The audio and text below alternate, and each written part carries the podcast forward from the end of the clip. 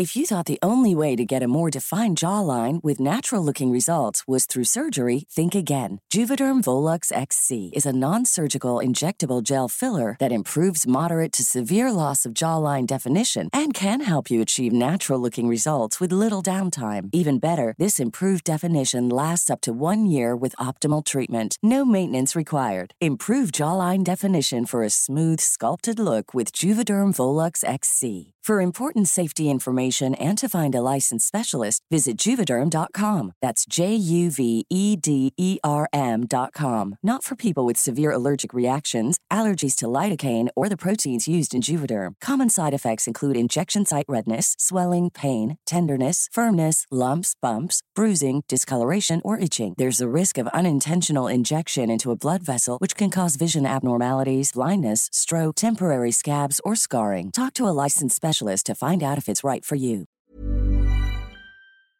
Isang paalaala, ang susunod na kabanata ay naglalaman ng mga salita at pahayag na maaari magdulot ng takot, pangamba at pagkabahala sa mga nakikinig, lalo na sa mas nakababatang gulang. Huwag magpatuloy kung kinakailangan.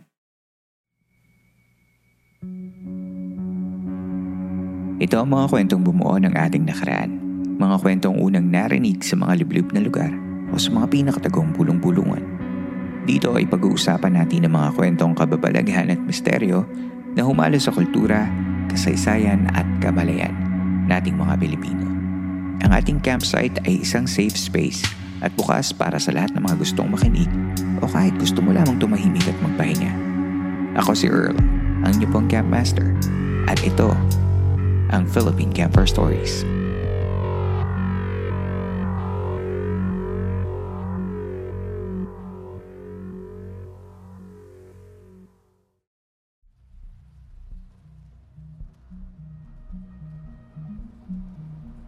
Tuloy po kayo sa ika-66 na gabi ng San Telmo Society Radio at sa ating month-long celebration ng ating third year anniversary. Kumusta ka na? Sana'y napapakinggan mo ang episode na ito sa maayos na kalagayan. Kung ito man ang una mong best na makinig sa ating podcast o isa ka sa mga regular campers na nakikinig kada episode pero hindi pa nakafollow, ay hinihiling ko na sana i-follow mo na ang Philippine Camper Stories podcast sa Spotify at, at kung magustuhan mo ang episode at ang show na ito ay bigyan mo na rin sana ng 5-star rating. Importante ito para sa mga shows na gaya ng Philippine Camper Stories para mas lumawak pa ang audience reach natin at mas marami pang makapakinig sa ating programa mas maraming makakapakinig sa atin ay mas maraming suporta ang ating makukuha para mas magtagal pa ang ating show. Ang San Telmo Society Radio ay ang listener story segment ng Philippine Campfire Stories kung saan pinapakinggan natin ang mga totoong kwento ng kababalaghan at pagtataka mula mismo sa ating mga tagapakinig. Ang una nating kwento ngayong gabi ay mula kay Jay. Pakinggan natin ang kanyang kwento.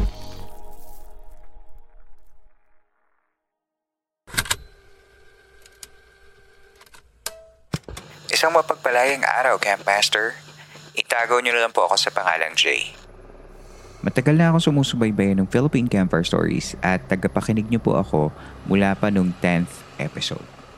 Ang ibabahagi ko sa inyo ay ang karanasan ng maternal grandparents ko tungkol sa aswang na unang naikwento sa akin ng nanay ko. Tagal na ang kwentong ito sa pamilya namin at hindi lang ang nanay ko ang nagsasali nito kundi mga tsahin at tsuhin ko at kahit ang lola ko nung nabubuhay pa siya. Bata pa ako ay kinuwento na ito sa amin ng mga pinsan ko kapag ka may mga family gatherings or kahit anong pagkakataon na maaalala nila ang tungkol dito. Minsan nga ginagawa na nila itong pantakot sa amin kapag medyo makulit na kami. Tubong San Juan ng lola ko ang kwento niya ay kapitbahay at kalaro daw niya dati sina Cory Aquino at Erap Estrada nung nag-aaral pa lang siya sa elementarya. Samantalang isang kingpin naman daw ang lolo ko noon sa Pasig. Maraming pinasukan na trabaho ang lolo ko noon. Driver, security guard, at minsan din siyang naging boksingero noong kabataan niya. Nagkakilala sila sa San Juan nung minsan magkasabay sila sa isang pagtitipon. Palibhasa'y mapupusok. Bata pa lamang ay nagtana na silang dalawa at nagpalipat-lipat ng tirahan. Biniyayaan sila ng siyam na anak. Panglima sa magkakapatid ang nanay ko. Noong 1950, nakapasok sa Department of Agriculture and Natural Resources ang lolo ko at kailangan niyang ma-assign sa bayan ng Kamalig. Dahil dito, napagpasyahan ng buong mag-anak na lumipat sa probinsya at doon na manirahan. Walo pa lamang ang anak nila noon at buntis noon ang lola ko sa pangsyam nilang anak. Dahil malaki silang mag-anak, kasama nila ang nanay ng lola ko upang umalalay at tumulong sa mga gawaing bahay. Kumuha din sila ng isang kasambahay na isang lokal sa bayan. Manay Saling ang tawag nila sa kasambahay pero hindi yun ang totoo niyang pangalan. Medyo may edad na si Manay Saling at mayroon daw itong problema sa paglalakad. Hindi naman ito stay-in na kasambahay ngunit paminsan-minsan kapag inaabot na ng dilim, doon na siya pinapatulog ng lolo at lola ko sa bahay para makaiwas sa aksidente sa daan. Karaniwan ng maagang dumarating si Manay Saling sa bahay. Tulog pa sina lolo ay nagsisibak na ito ng kahoy para gamitin sa pangpakulo ng tubig pangkape at panligo ng mga bata. Kwento ng nanay ko, Karaniwan na sa kanila ang magising sa tunog ng walis tambo at amoy ng siga ng tuyong dahon. Masipag si Manay Saling, medyo mahiyain lang daw ito at hindi naman daw siya masyadong palakibo. Sabi ng isa kong tsuhin, lagi daw itong may bitbit na rosaryo at may suot na malaking eskapularyo kahit saan magpunta. Siguro, uso naman talaga ito noon lalo pa sa mga matatanda. Isang araw, dumating si Manay Saling sa bahay. Gaya ng nakagawian, nagsiga, nagpakulo ng tubig at naghanda ng almusal para sa mga bata. Wala naman daw kakaiba kay Manay Saling ngunit pansin nila na panay ang ubo nito. Kwento ng isa kong tsahin, natatandaan daw niya ang araw na yon. Malapit na ang kapistahan kaya medyo abala ang lahat sa paghahanda ng pesperas. Takip silim na ngunit nandun pa si Manay Saling sa bahay. Nakiusap daw ito na kung maaari ay doon na lang siya matulog dahil baka abutan siya ng ulan sa pag-uwi. Nagtaka si na lolo dahil hindi naman daw maulan at napakainit ng araw na yon. Wala naman daw problema sa lolo at lola ko na doon siya matulog sa bahay. Ngunit ayon sa kwento, kinausap daw sila ng nanay ng lola ko na umuwi na lang daw si Manay Saling para mas makapagpahinga lalo pat parang masama ang pakiramdam nito. Nakiusap naman si Manay Saling na at sinabing Bukas na lang daw siya uuwi kung maaari. Nung gabi ngayon, sa papag ng sala natulog si Manay Saling. Meron naman siyang banig, kumot at una na ginagamit niya kapag doon siya natutulog sa bahay. Normal naman daw ang lahat at mahimbing na natulog ang mag-anak. Ang sabi ng panganay kong Chuhin, naaalala daw niya yung gabing yon dahil siya ang huling umuwi ng bahay at galing daw siya sa karnabal sa kalapit bayan. Naalala niya na sa paghigang paghinga niya para matulog, may narinig siya sa malayo na sumigaw ng, Huwag niyong patayin ang ilaw. Hindi niya naman daw ito pinansin dahil sa sobrang antok. Third class municipality ang bayan ng Kamalig noong araw. Ang pangunahing hanap buhay doon ay pagtatanim ng pananim, palay at pagkokopra. Naikwento nga ng nanay ko na hindi raw 24-7 ang kuryente noon sa bayan Pagdating ng alas 9 ng gabi, wala na raw kuryente at kailangan na nilang magsindi ng gasera para pailawan sa magdamag. Naunang magising ang nanay ng lola ko. Nagtaka siya dahil karaniwang nauuna sa kanya magising si Manay Saling. Ngunit nung umaga na yon ay mahimbing pa rin daw ang tulog nito. Hinayaan niya na muna ito at naisip na baka pagod lang ito. At marahil ay hindi nakatulog na maayos dahil sa iniinda nitong ubo kahapon. Nakapagpakulo ng tubig ang nanay ng lola ko at nakapagtimpla na rin ng kape. Mag-iisang oras na rin subalit tulog pa si Manay Saling. Nakatagilid daw ito sa pagtulog at bahagyang nakatulokbong ng kumot ang kanyang ulo. Ginising ng nanay ng lola ko si Manay Saling, ngunit wala itong himik. Kinabahan siya dahil hindi naman daw ito normal kay Manay Saling. Nilapitan niya ito at nung tinanggal niya ang kumot sa ulo, Laking gulat niya na isa na itong malamig na bangkay at wala na ang kaliwang mata nito. Yung buong mata. Mula pilik mata, talukap, hanggang sa mga ugat nito ay nawawala. Yung buong bilog ng mata ay parang sinipsip at walang tinira. Napakalinis ng palibot na parang sinimot at parang bagang inoperahan gamit ang scalpel at inalis ang buong bola ng mata. Ang nakakapagtaka ay wala man lang itong bahid ng dugo o kahit anumang mansya na maaaring magmarka sa unan o kumot man lamang. Ayon sa kwento ng nanay, lahat sila ay nagising dahil sa pag-hysterical ng lola nila. Muntik na nga daw itong mahimatay. Paglabas nila sa sala, doon tumambad sa kanila ang kalunos-lunos na sinapit ng kanilang kasambahay. Dumating ang mga pulis at iniklarang patay na si Manay Saling. Nagkaroon ng investigasyon na umabot ng ilang araw ngunit walang tiyak na konklusyon sa pagkamatay niya. Wala naman itong nababalitang nakaalita na at sigurado namang nakakandado lahat ng pinto ng bahay noong gabing yun. Ayon sa police report, may mga nakitang bakas ng dugo sa silong ng bahay kung saan may maliit na butas na pwedeng pasukan ng pusa o aso. Ang sinabi ng mga otoridad ay posibleng inatake ito sa puso habang natutulog at posible daw na kinain ng isang malaking daga ang kanyang kaliwang mata. Pagkatapos ng libing, may isang albularyo ang bumisita sa bahay para sabihin ilang araw na daw silang dinadalaw ng isang aswang. Ilang araw na daw niyang nakikita ang aswang na umaaligid sa bahay at kailangan daw lagyan ng insenso, asin at benditadong langis ang mga kanto ng buong bahay para hindi na daw ito makapasok pang muli.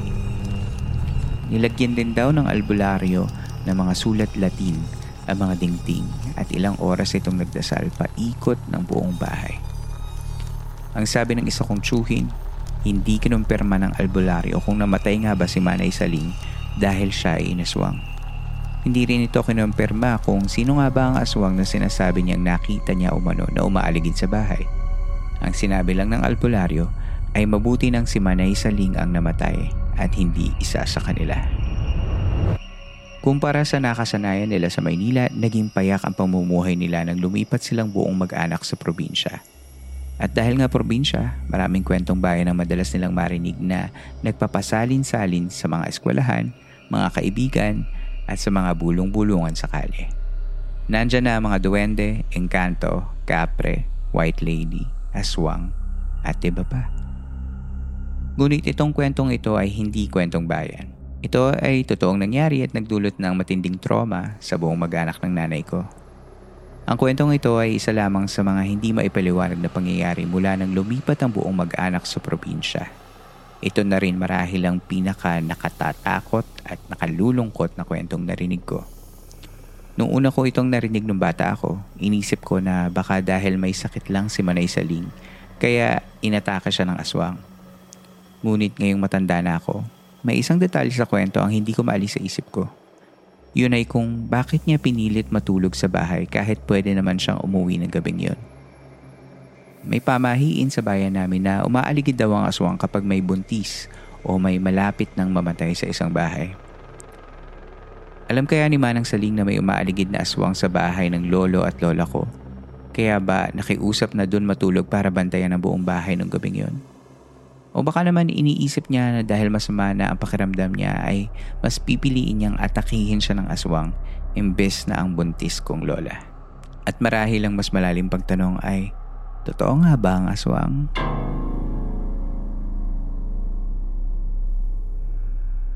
Base sa kwento ng nanay ko, mga tiyahin, mga tsuhin at ng mismong lola ko, isa lang daw ang pinapaniwalaan nila. Totoong inaswang si Manay Saling. Hindi ko alam ang sagot at hindi ko alam kung maniniwala kayo sa kwentong ito. Basta ang alam ko, nakakalungkot ang nangyari sa kanya. Para sa iyo, Manay Saling, kung nasan ka man ngayon, Maraming salamat po sa inyong serbisyo at namayapa nawa ang inyong kaluluwa.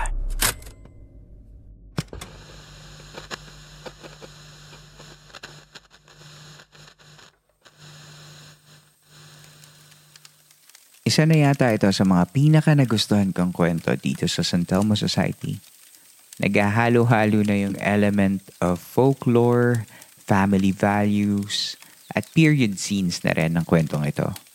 Nai-imagine ko yung pagsiga tuwing umaga ni Manay Saling. Yung bahay nila noong 1950s, yung laki ng pamilya ng lola ni Jay. At syempre, yung kinahinatnan ni Manay Saling. Nakakalungkot na nawala ang buhay niya sa hindi magandang paraan. Nakakatakot isipin yung forewarning na may sumigaw na huwag patayin yung ilaw ng gabing yon. At pati na rin yung unsettling vagueness ng tulong ng albularyo na hindi niya itinuro kung sino yung aswang. Pero parang mafe-feel mo na alam niya.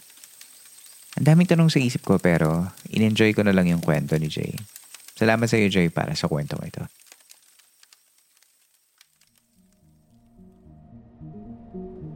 Sa ating pagbabalik, isa pang kwento ang ating maririnig. And more coming up next.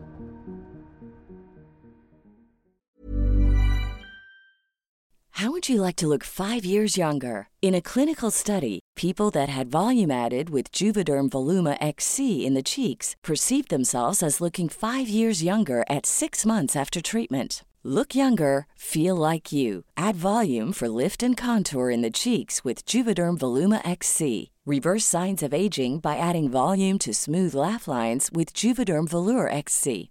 For important safety information and to find a licensed specialist, visit juvederm.com. That's J U V E D E R M.com. Not for people with severe allergic reactions, allergies to lidocaine, or the proteins used in Juvederm. Common side effects include injection site redness, swelling, pain, tenderness, firmness, lumps, bumps, bruising, discoloration, or itching. There's a risk of unintentional injection into a blood vessel, which can cause vision abnormalities, blindness, stroke, temporary scabs, or scarring. Talk to a licensed specialist to find out if it's right for you. Millions of people have lost weight with personalized plans from Noom, like Evan, who can't stand salads and still lost 50 pounds. Salads, generally, for most people, are the easy button, right? For me, that wasn't an option. I never really was a salad guy. That's just not who I am. But Noom worked for me. Get your personalized plan today at Noom.com. Real Noom user compensated to provide their story.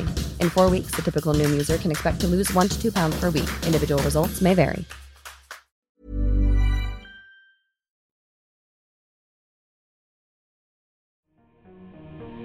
Sa pagbabalik ng San Telmo Society Radio ng Philippine Campfire Stories.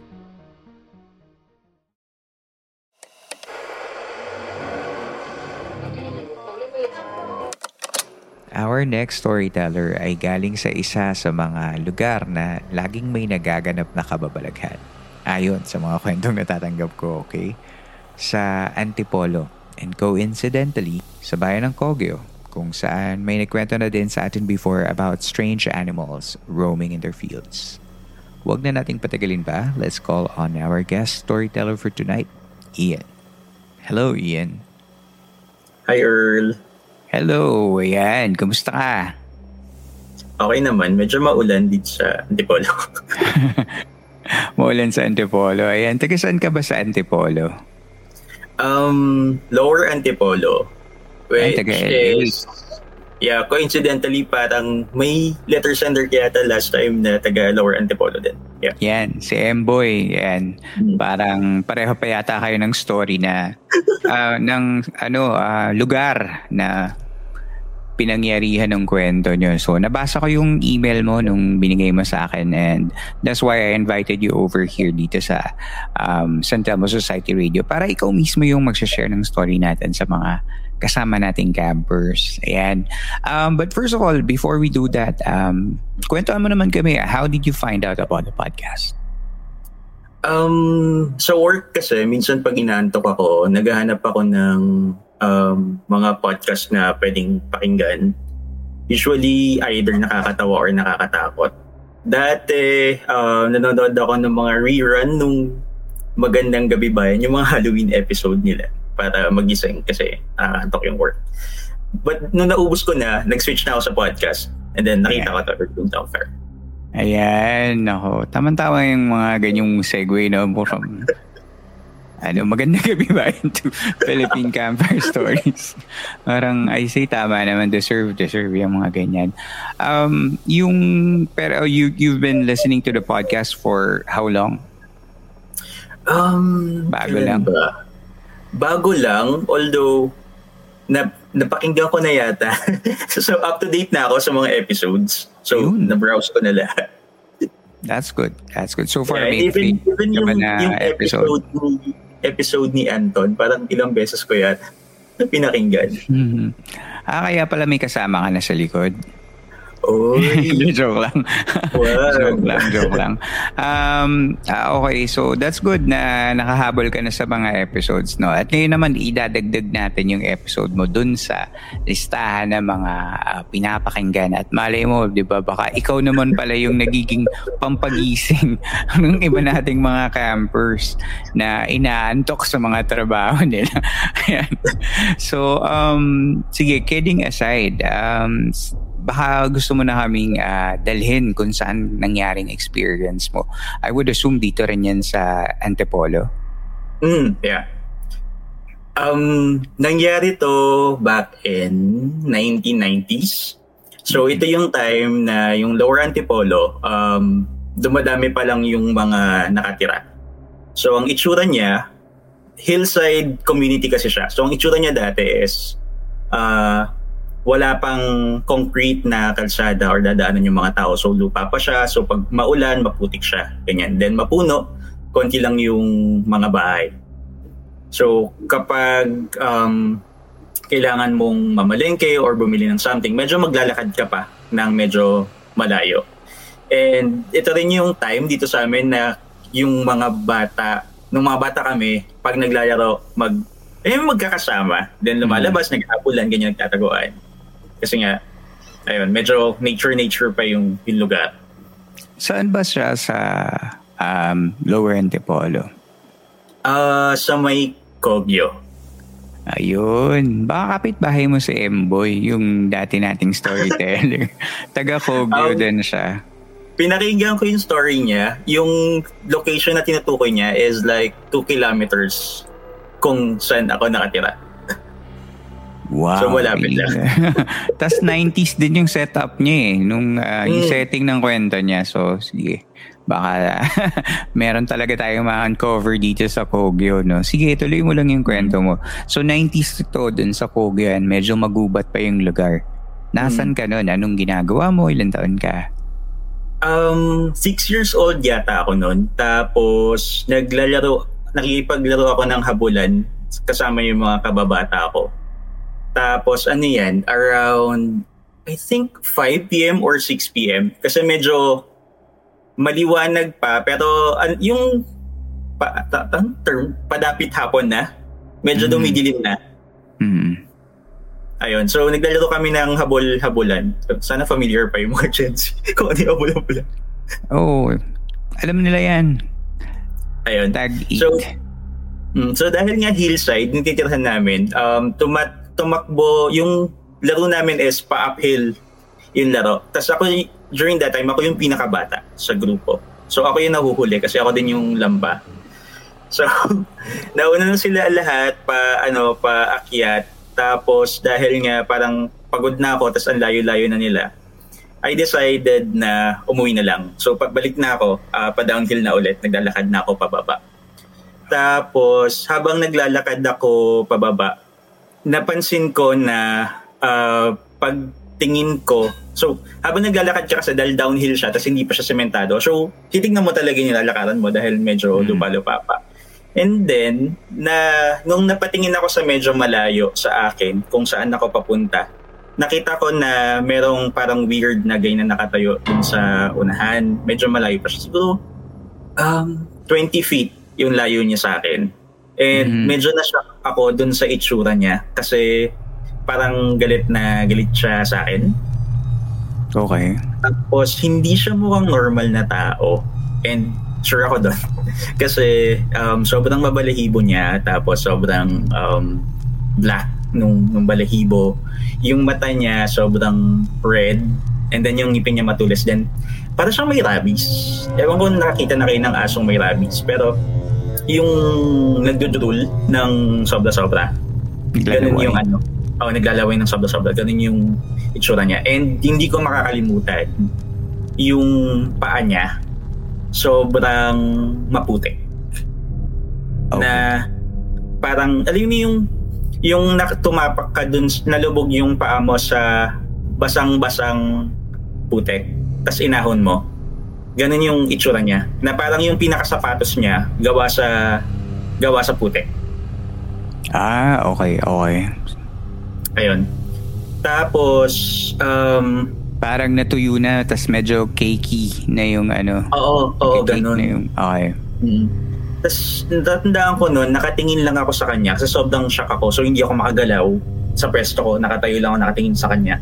Tapos siya, lumalapit siya sa akin ng padahan-dahan. Pero, yung position niya, para siyang naka, ano, naka, anong tawag sa term na yun?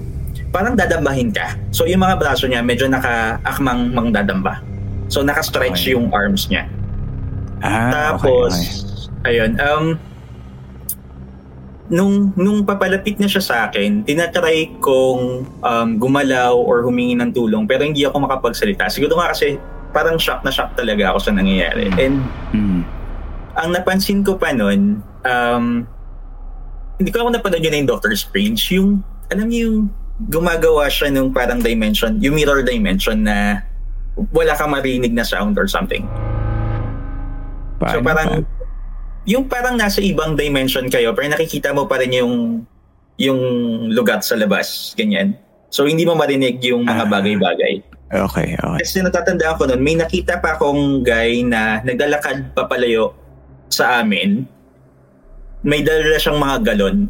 Tinatry ko siyang tawagin pero hindi walang lumalabas sa bibig ko na salita. Tapos, um, to give you a background din, um, nanggaling ako sa religion na medyo um, stiff yung paniniwala about ghosts, ganyan. Hindi kami niniwala ng mga um, kamag-anak sila na nawala, ganyan. So, anything na uh, multo or maligno, lahat sila considered as bad spirits. And yung turo sa amin is, kung makakita ka ng bad spirit, dapat kumanta ka ng hymn nung, nung church para Mm. umalis sila. Pero for some reason, hindi ako makapagsalita. Then, yun nga, nung may nakita akong guy na may dalang galon, hindi ko rin matawag siya para humingi ng tulong. So, yung last resort ko, nung malapit na malapit na siya sa akin, kasi nga parang dadamahin niya talaga ako, tsaka galit na galit siya. Sa sobrang panic ko, um, umiyak na lang talaga ako. And then, nag-ano ako, yung sumalampak ako dun sa, um, sa lupa. And then, tinakpan ko yung mukha ko ng braso ko. Tapos doon ako humagulgol ng humagulgol. And then, after nun, parang natauhan na lang ako kasi um, sinishake ako, may nagsishake sa akin ng mga tao. Then yun nga, yung mga kalaro ko pala, bumalik na sila. Oh, okay. Then, hinatid nila ako sa bahay namin. Yung bahay namin, um, parang two minutes walk downhill kung doon sa spot kung saan ako nakatayo. Tapos, nung hinatid nila ako sa amin, parang pinan- tinanong ako nung nanay ko at saka ng tatay ko ano nangyari. Then, pinento ko, but hindi hindi naniwala yung tatay ko. Sabi niya, baka imagination ko lang daw. And during that time, parang iniisip ko, well, until now, iniisip ko, parang kung imagination ko lang yun, bakit bakit ganun ka-graphic yung nakita ko?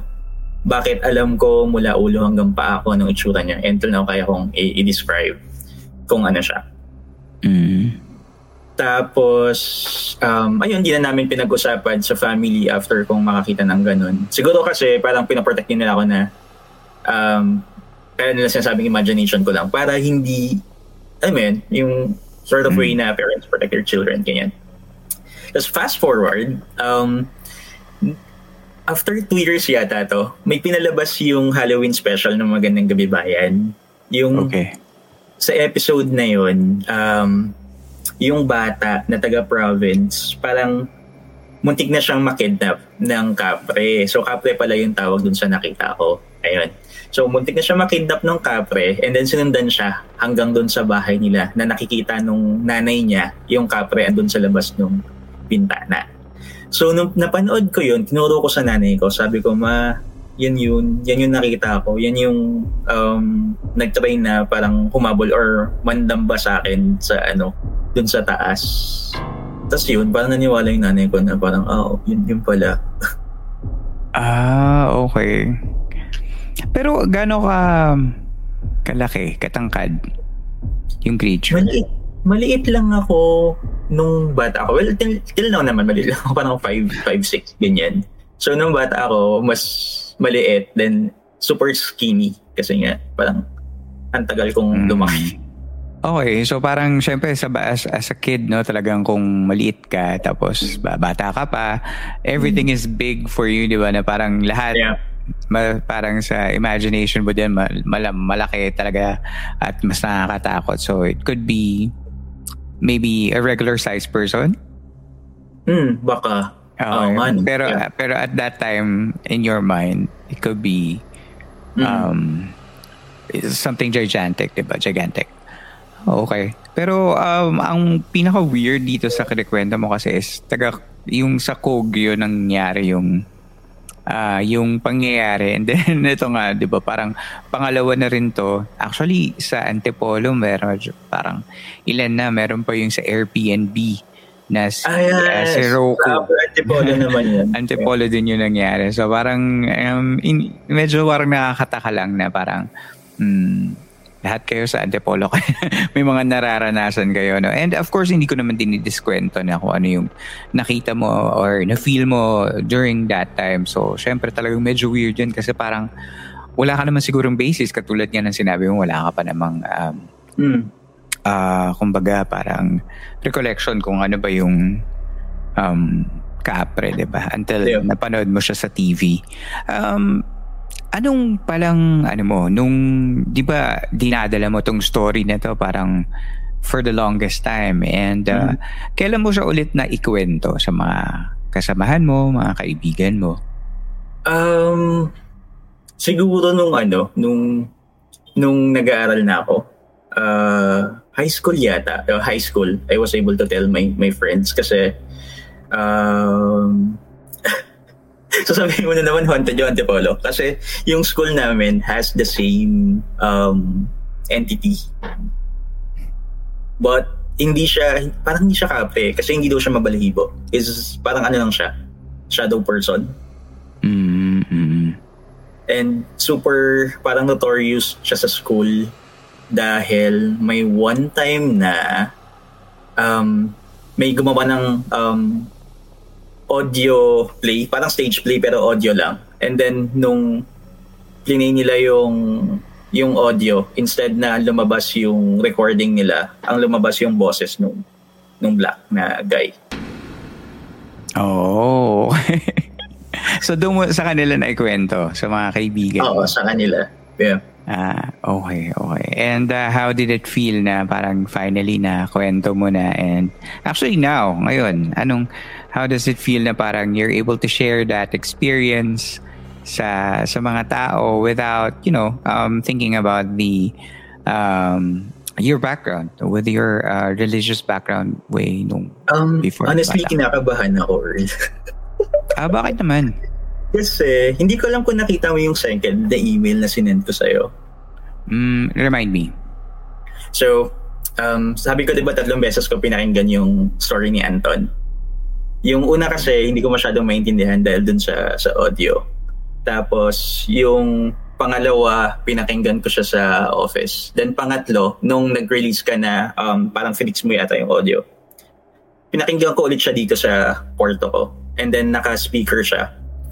Then, while listening to it, nagulat na lang ako na nagtataka ako, bakit ganon yung um, yung hindi nag enter yung tinatype ko dun sa sa system. Mm. And then I noticed na um, may digits na puro 6 lang yung mm. nag-run across dun okay. sa screen ko. So, mm. nagtaka ako, parang ganun. Bakit ganun? Parang may na-stuck ba na something dun sa ilalim nung 6 na key? Kasi di ba minsan ganun na pag may dumi, na na-stop. So, nang wala naman. So, I tried to uh, lock my screen para mag-stop siya. Then nung pagka-lock ko, alam mo yung pag nilock mo yung screen tapos ang lalabas ang lalabas yung screen nung pag mag-enter ka ng password. Oo. Doon sa password area, puro 6 lang din yun. Ah. Uh...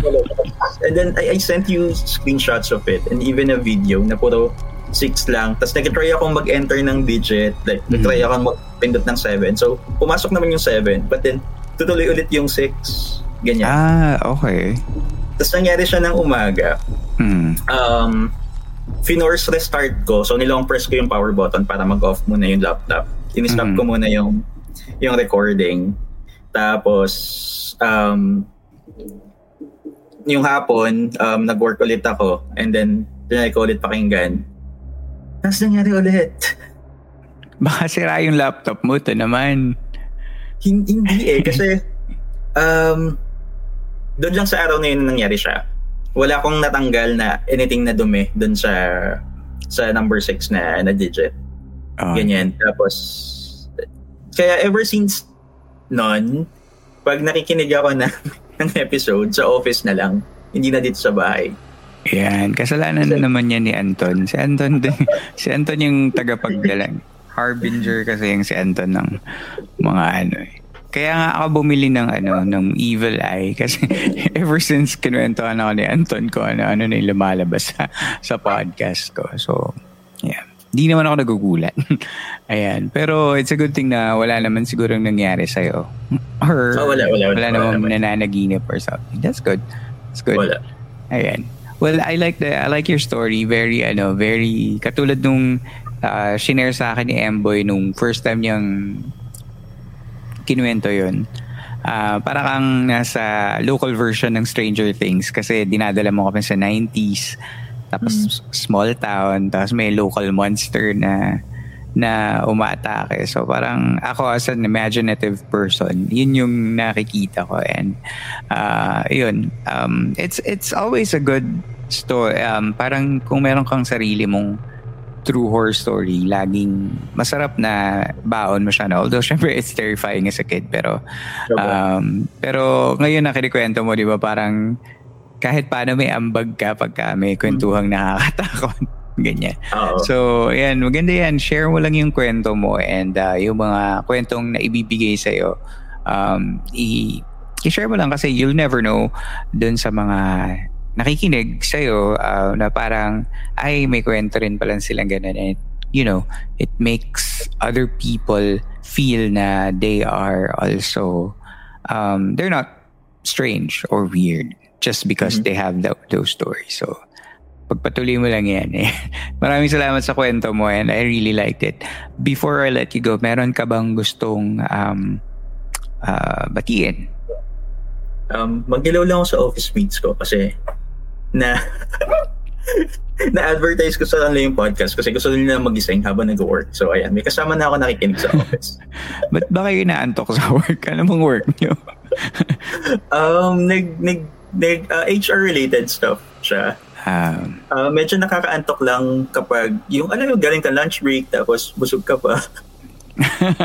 Ayan, kaya pag ganun na nakikinig kami ng podcast. Ayan, maraming maraming salamat sa mga office mates ni Ian sa pakikinig ninyo kung napapadpad kayo sa campsite. And if may mga kwento kayo katulad nung kinuwento ni Ian, feel free to share that sa um, email natin na campfirestoriesph at gmail.com at susubukan natin yung basahin or ikwento dito sa San Telmo Society Radio.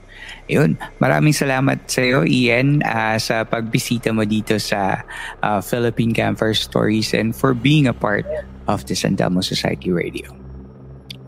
Thank you, Campmaster.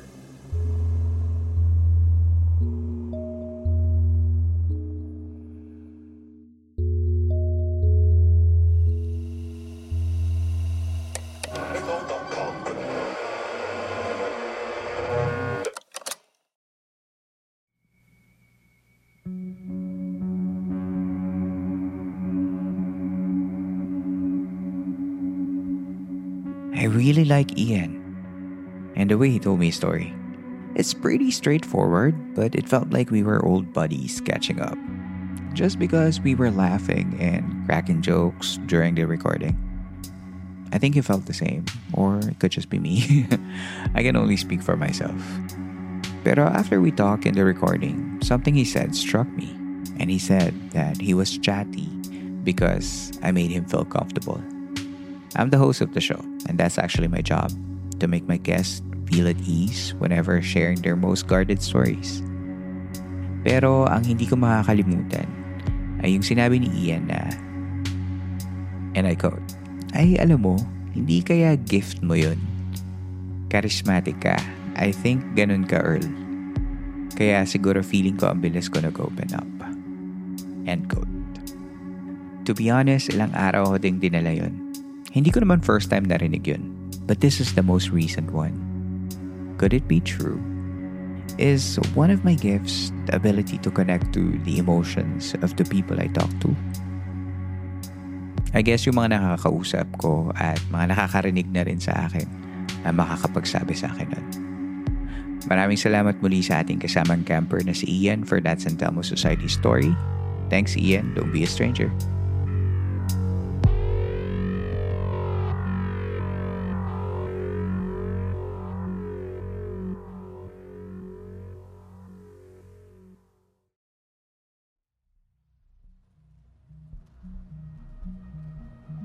Dito na po nagtatapos ang ating kwento. Pagkatapos ng episode na ito ay pwede kang sumali sa kwentuhan by going to Spotify Q&A portion ng episode na ito. Doon, nagsashare kami ng mga kasama nating campers ng kani-kanilang mga thoughts about the episode. Just remember to be kind whenever you share your thoughts dahil ang podcast na ito ay mananatiling safe space for everyone. Kung gusto mo naman supportahan ang show by giving monetary tips, you can do that by joining our Patreon and Coffee.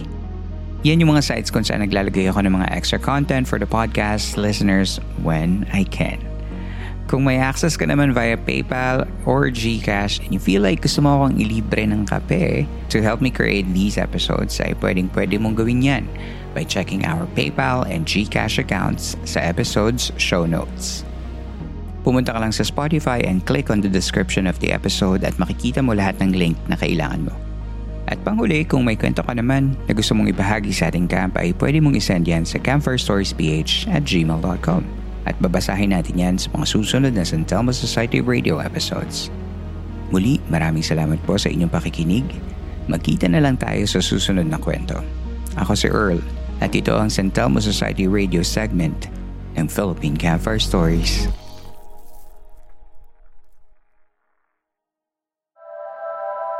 This podcast may be based on true events, with names, characters, and incidents that are either products of the creator's imagination or used fictitiously. Any similarity to real individuals or events is coincidental.